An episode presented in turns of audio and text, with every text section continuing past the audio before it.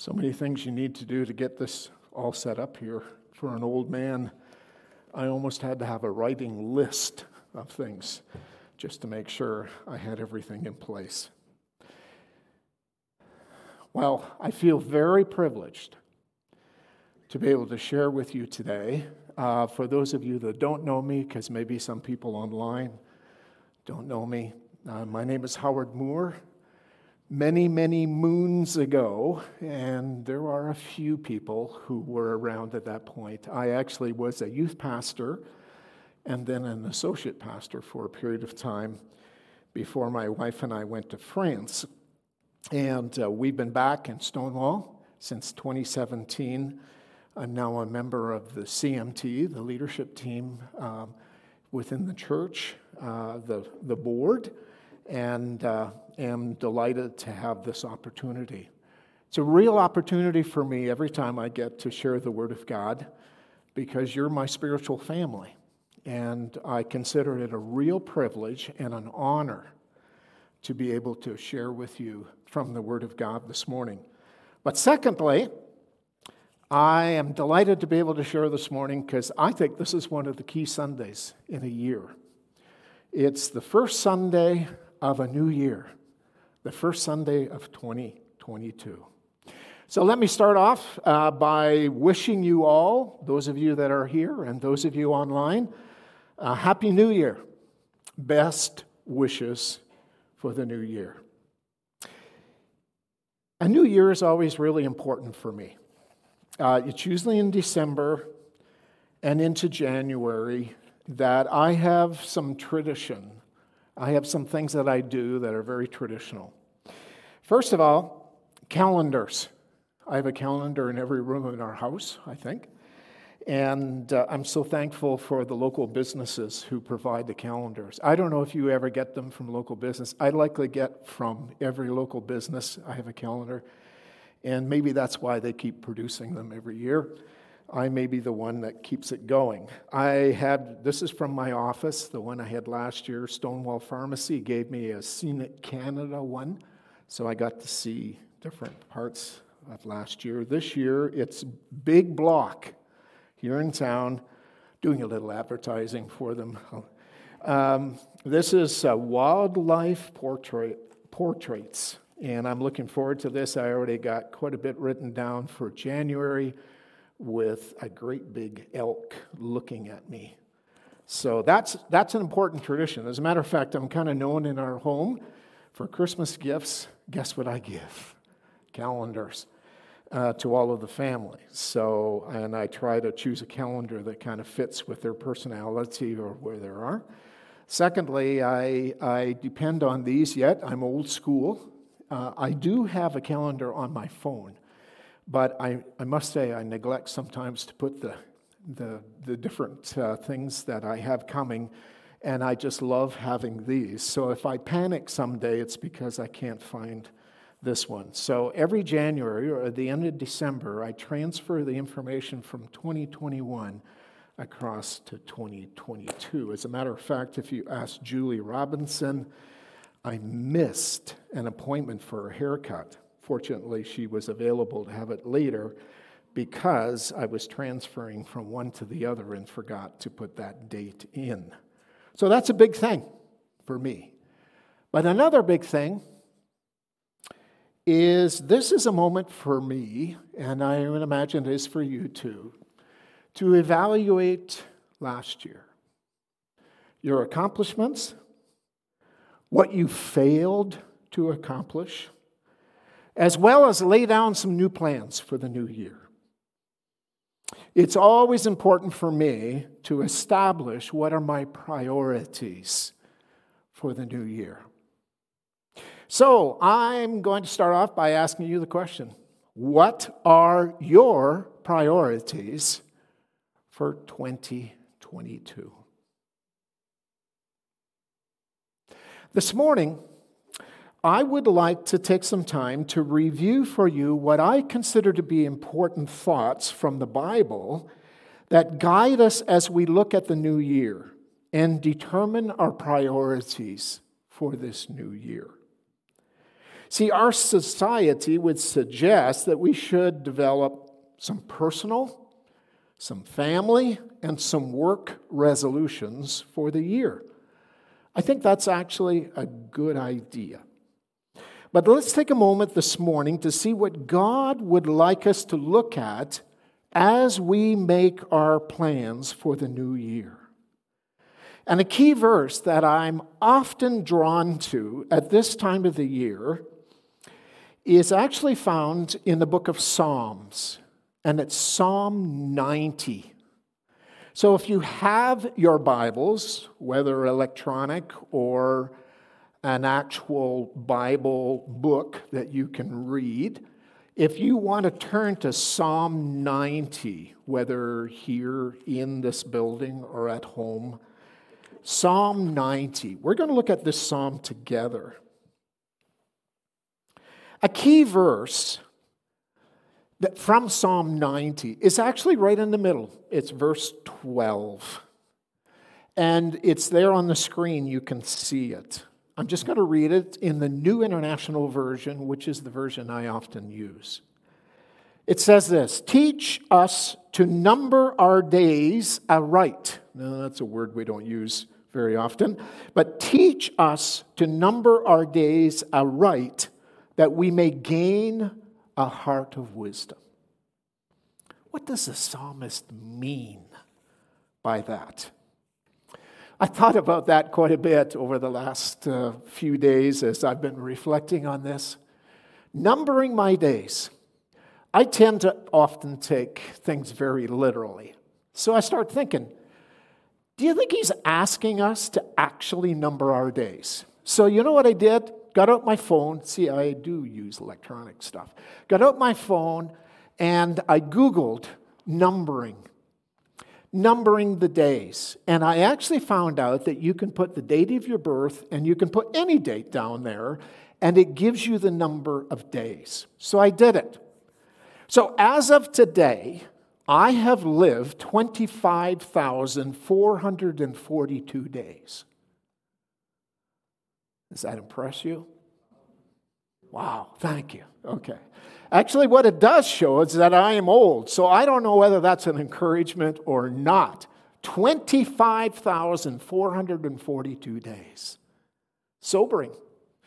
So I kind of broke it down a little bit more, and I, you know, I lived in Saskatchewan. I'm sorry, there I call it the Promised Land. I don't want to get you thinking it's Palestine. Um, I for 6,691 days. That was in my childhood and as a teenager. I lived in Stonewall. The first time I mentioned that I was here before for 5,904 days. Now, it wasn't always here because I did go off to seminary in the United States, but this was kind of my home address while I was away. As a family, Karen and I and our three kids, we lived in France for 6,432 days. Karen and I came back in 2004 and moved into the Greater Toronto Area, the GTA, namely Oshawa, and we were there for 4,733 days. And now we've moved back to Stonewall since 2017, and we live in Stonewall now, or have lived in Stonewall, for 1,621 days. Is that really what he asks us to do? Well, I think not. I think actually what he is doing here is he's actually giving to us this in a figurative sense. A figurative understanding of would be to assess the importance and the impact of your life on earth. In fact, the New Living Translation says it this way Teach us to make the most of our time so that we may grow in wisdom. To make the most of our time. Not to accomplish necessarily the most for ourselves but to make our lives count in the right areas. The second part of the verse gives the reason for this prayer so that we may gain a heart of wisdom, or as it says here in the New Living Translation, so that we may grow in wisdom. What's wisdom? Well, a very simple definition, in my opinion, is wisdom, knowledge coupled with experience.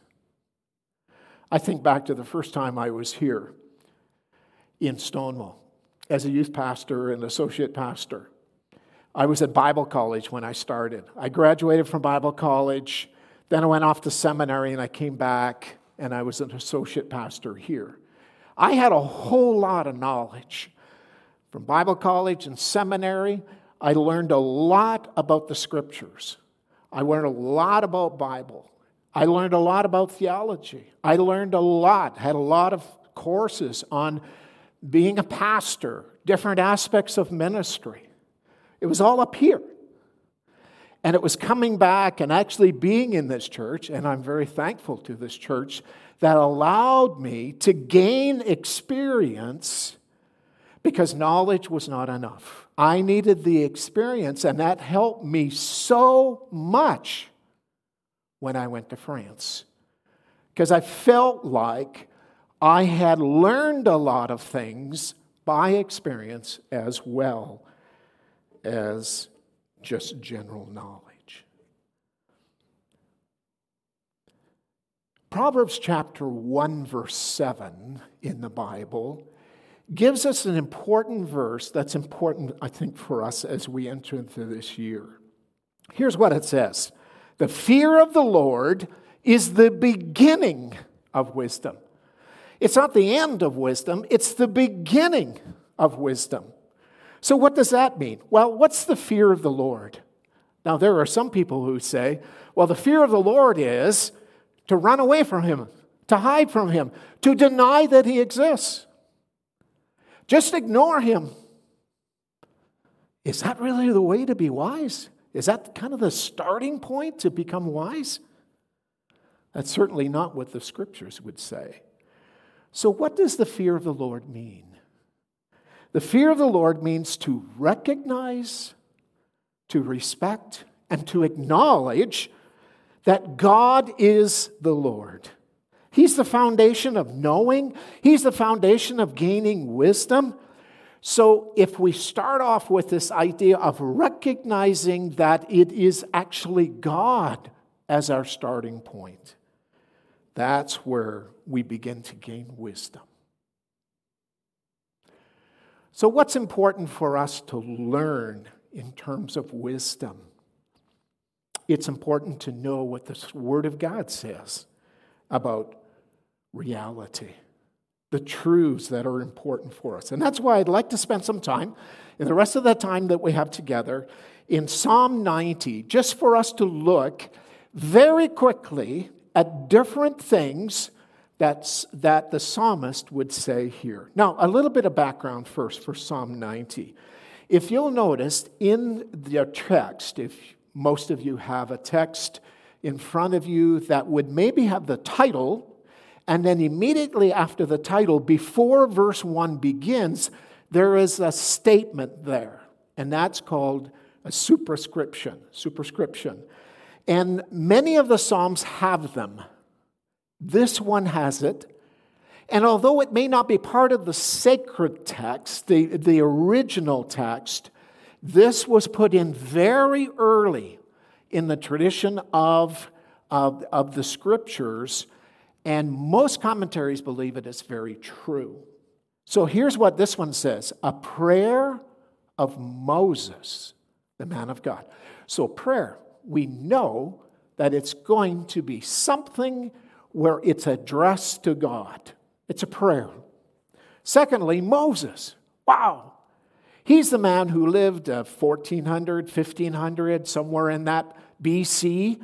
He was the one who God raised up to take the people out of Egypt through the Exodus, wandering up to the Mount Sinai, getting the law from Mount Sinai, and then on their way to the promised land, and of course, they refused to believe God to enter the promised land, and they wandered in the wilderness.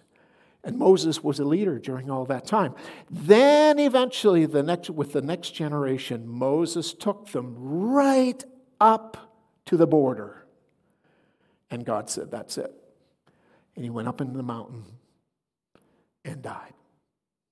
But he learned a lot about God, himself, and his relationship to God from that. And I would say, therefore, it says here that he was a man of God. I would say he was a man of wisdom as well. So let's look in this verse, in this uh, psalm, to try to find out what he would suggest to us that would help us to understand as we make the most of our time. Let's begin at verses 1 and 2. I'm just going to go through different sections and I'm going to emphasize different things because we learn about a lot about God from these verses. In these two verses, he not only addresses God in prayer, he actually talks about God. He tells God about himself.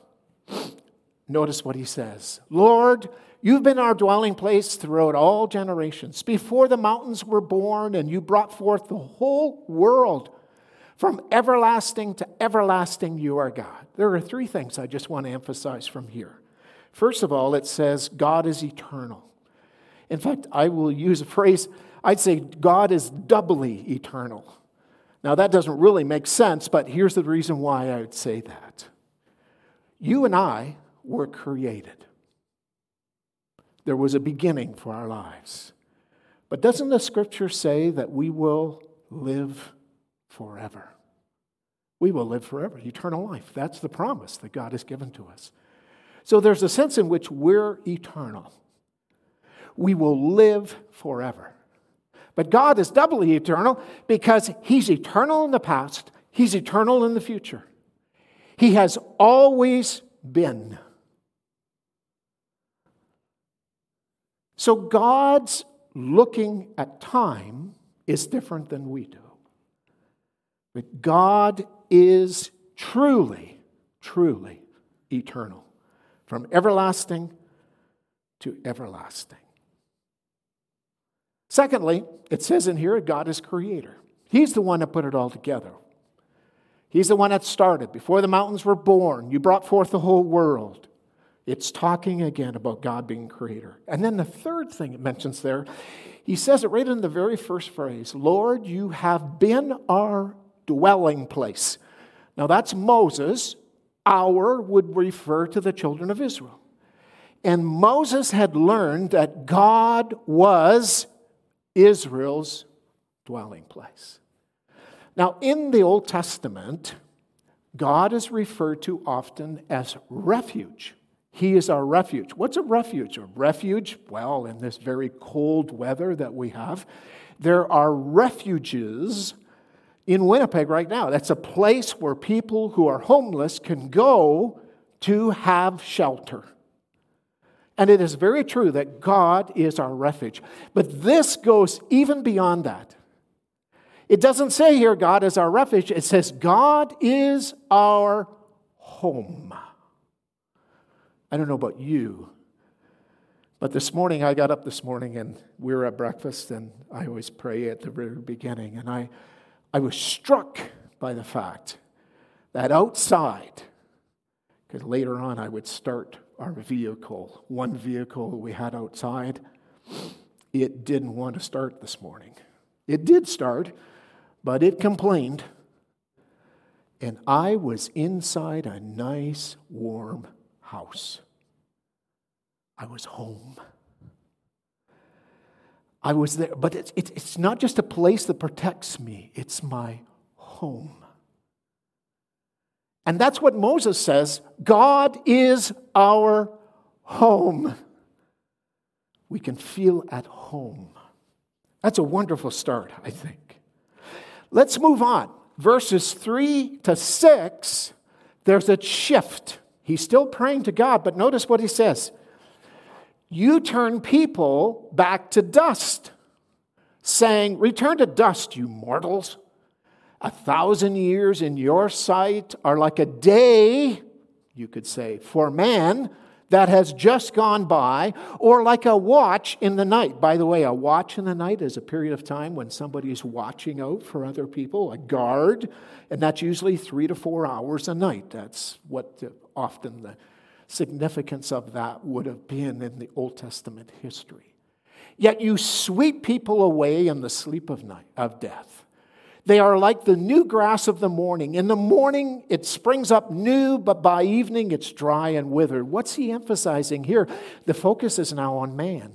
And what does he say about man? He actually makes a reference back to Genesis. And in Genesis, it says that we come from dust.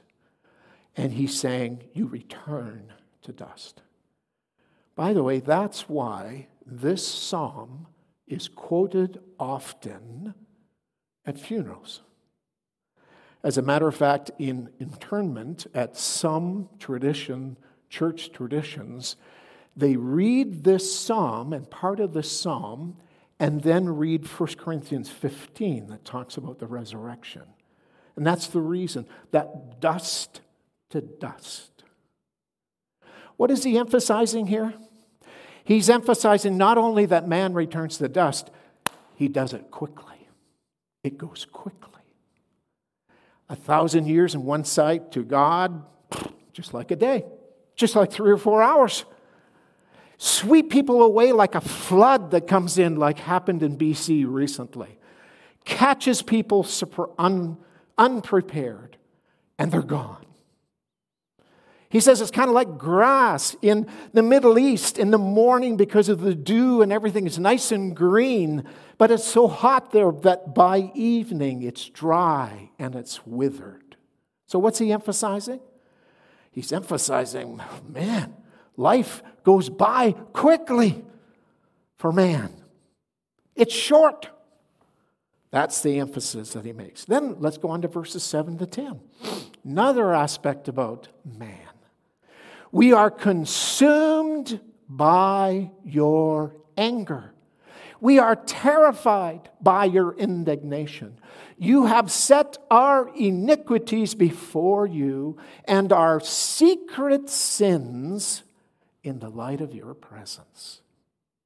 Wow, there's two different concepts that come through there. He introduces God's anger and as God in God's indignation related to our iniquity and our secret sins. Then he goes on to say, All our days pass away under your wrath. We finish our years with a moan, groaning. Our days may come to 70 years or 80 if our strength endures. And I might say, it could today even go a little further just a little bit that some of you may know, some of you may not. My mother passed away on November the 17th of this year. If you were to ask me at the beginning of September, I would tell you my mother took less medication than I'm taking. She was in marvelously good health, 97 years old, and this Thursday, she was going to turn 98. But September, in the middle of September, something happened. And her health went down very quickly. And in a month's time, she was gone. Our life is transitory, it will go quickly. I must say, sounded a little carnal on my part, but I began to realize as I was visiting her in the hospital, and uh, every time I visited her in the hospital, I'd say, Mom, I want to pray for you as I was going to leave. She would look at me and she said, Howard, I want you to pray that the Lord will take me. Now, I don't know if you've ever had a mother or a father that have actually prayed that God would take them or have someone. Because you got to be honest before God. Do I really want her to go? And it was at that moment that I released her. And I could honestly say, Lord, take her. That's what she wants. Take her. And he did. That was a very big moment for me. Yet the best of them are but trouble and sorrow, for they quickly pass away and uh, quickly pass and we fly away. So, if I understand what he's trying to say here, when we look to man, what we see is our life is short. For some, it's shorter than others. And not only that, we stand before God and He sees us as we are. And we know our sinfulness, we know our iniquities. And not only that, we experience sorrow, we moan together. That's what Moses emphasized in these verses. Let's move on to verses 11 and 12. If only we knew the power of your, of your anger. Your wrath is as great as the fear that is your due.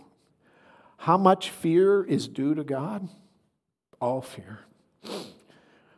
And his wrath is as large as that. Wow. That would be the moment if I was a psalmist that I would put that little word in there that you'll find often in a psalm Selah. S E L A H.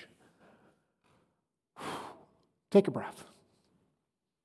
Think about it for a little bit. Doesn't look too good. God, who He is, man, who we are, it doesn't look good. But that's where Moses, the man of wisdom, moves on and he starts in verse 13.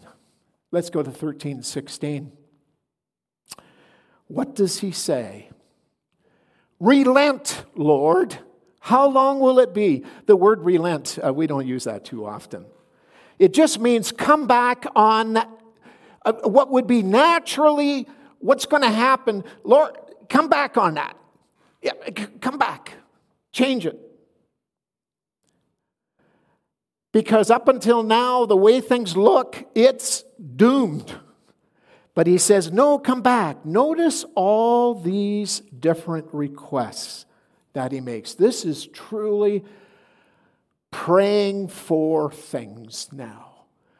Have compassion on your servants. Satisfy us in the morning with your unfailing love. Uh, that word, unfailing love, actually, it's a phrase in English. It actually is just one word in Hebrew. And it's, it's a word, hesed, which means his loving loyalty. It's actually bringing two words together. It's bringing two concepts together. It's bringing love. That's why it's often translated in English as loving kindness, loving kindness. But if you look at that simply as the English word loving kindness, sometimes we miss it because behind it all, it's based on a covenant, it's based on a promise. And does God ever break his promise? No. God promises, he commits himself to love. And Moses clings on to that verse uh, clings, clings on to that word in this particular moment. Because when he sees who God is, when he sees who he is, or we are, then he says, Yeah, but this is what our God is too. He is full of loving kindness. So move on. Let's read what he says as a result of that. Satisfy us in the morning with your unfailing love that we may sing for joy and be glad all of our days. Make us glad for as many days as you have afflicted us. In other words, continue to acknowledge that we have been afflicted. We are suffering. We are moaning. But Lord, in the midst of it, make us glad. For as many as the days we have seen of trouble, may your deeds be shown to your servants. And then he says, and your splendor to their children. And as a grandparent, I would say to their grandchildren as well. He opens up his heart. He opens up his life and says, God, respond to us. We are in need of you. Respond. Have compassion. Reach out to us. And then in verse 17, he says, This is the final request. Notice what he says. May the favor of the Lord our God rest on us. And then I like the second part. Because then and only then does he pray about our work. And notice what he says make, establish the work of our hands. Or I would translate it, make us successful. But he's come through all that description as to what success is now going to be. What's that success going to be? It's following, it's relying on God to bless us and to work through us in making a difference in our lives. So the success is a powerful uh, expression of doing what God has created us to do. What a powerful overview, in my opinion, of how we can align our lives in order to attain wisdom in life. Let's keep our focus on our God the eternal creator who is our foundation and our rock. Let's be cognizant of our life on earth. It's short, it's fleeting. Of our weakness and tendency to sin, our lives are always exposed before Him. But our life and our life of potential and real trials and afflictions, but God's unfailing love is there. We can therefore turn to Him and we can lean on Him to lead us, to guide us, empower us, give us wisdom so that our lives are successfully accomplishing what He desires for us. So, as we enter into 2022, we haven't got a clue what's happening. We don't know what's going to happen. These pastors over here, they're just, they just live from week to week. That's about it, okay? Day to day, okay. What's going to happen next Sunday? we don't know. They have tentative plans, but they could change. It seems like that's what's going to be in our personal lives as well.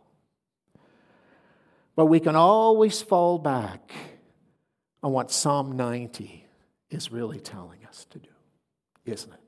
And I'd like to challenge every one of us that as we move into 2020, may Psalm 90 and the perspective that comes through in this psalm guide us as we move ahead into this new year. I'd, I'd just like to very quickly point out three different groups in our, in our congregation. I want to speak to the young people, those that are youth. I admire you. You've got, as far as we can see, normal, a long life ahead. Of course, we can see here relatively, it's pretty fleeting, but you do have more time, certainly on earth, than I do. Look at it as a long haul and invest in your life so that it becomes a life of wisdom. As you invest in your life. Paul said to Timothy at one point, discipline yourself for godliness. And he talks about disciplining physically. It's good. So, if you're exercising, you're doing things, you're going to the gym or you're skating, playing hockey, uh, different kinds of things like that, it's good. It's good for the body. It's good for the body. I got my skates out. I'm intending to get really skating this, this winter uh, if it warms up a little bit. But um, I, because I, I need that exercise, it's good. Paul says it's good, but it's limited. But he says, if you discipline yourself for godliness, that not only has an effect on you today, it has an effect on eternity. So, as young people, I would say, as you move into this new year, make that a priority in your life. Disciplining yourself for godliness. For those of you that are kind of middle aged, you're right in the midst of activities and responsibilities that are heaped on your back family, work, and in personal as well. I challenge you that as you go into this, this year, remember who God is, remember who you are, and then remember to, to draw in, to lean on the loving kindness of God in your lives. And for those of you that are older, that's me, my peers. It seems like in this culture, you race towards retirement so you can finally retire. And then I, th- I feel, I see a lot of people who, after that, scrounge and saying, Now what am I going to do? And they struggle with how to do it. God set this up in such a way that you can have a fruitful, successful life right until the Lord takes you. But I challenge you in 2022 to say, Lord, what would you have me to do with the experience of life that I have? Sometimes you may feel that the younger generation is not interested in hearing from you. But are you praying for them? Are you encouraging them? Are you taking the initiative to encourage them? Because that's the role you can play in their lives. And as opportunities arise, you can make an impact in their lives. So, my challenge to you today is make the most of the time so that you may grow in wisdom. That's what we want it to be. Let's pray together. Heavenly Father, I do thank you for your word. Lord, your word, once we really study and get into it, we realize just how much of an impact it can make in our lives. Thank you for guiding Moses to write as he did for us and uh, what he has said to us here about numbering our days. Help us to make the most of our lives for this year. Thank you for the new year that's coming. I think in some ways you have set it up so that we would be destabilized enough that we will look to you. But we realize you're still on the throne and you're still looking to reach out with your loving kindness and to make our lives successful. For your glory, I pray this. Amen.